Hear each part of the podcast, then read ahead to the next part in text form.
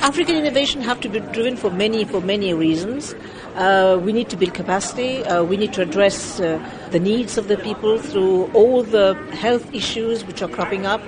Especially, I have in mind the neglected diseases the, on the continent, because we've seen uh, programs work very well for AIDS, for malaria, tuberculosis, um, well-funded projects. But we also have to relook at some of the key issues which may not get the necessary attention, but which are very important for the continent. And to be able to do that, we need to raise awareness, we need to help build capacity in terms of education access, and of course connecting issues like water, agriculture, food security. All these have impact on the health component.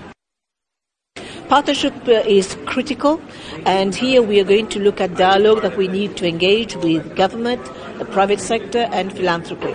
And I think if we get these three triangular kind of uh, partnership, it's going to make a big dent into what we're trying to do.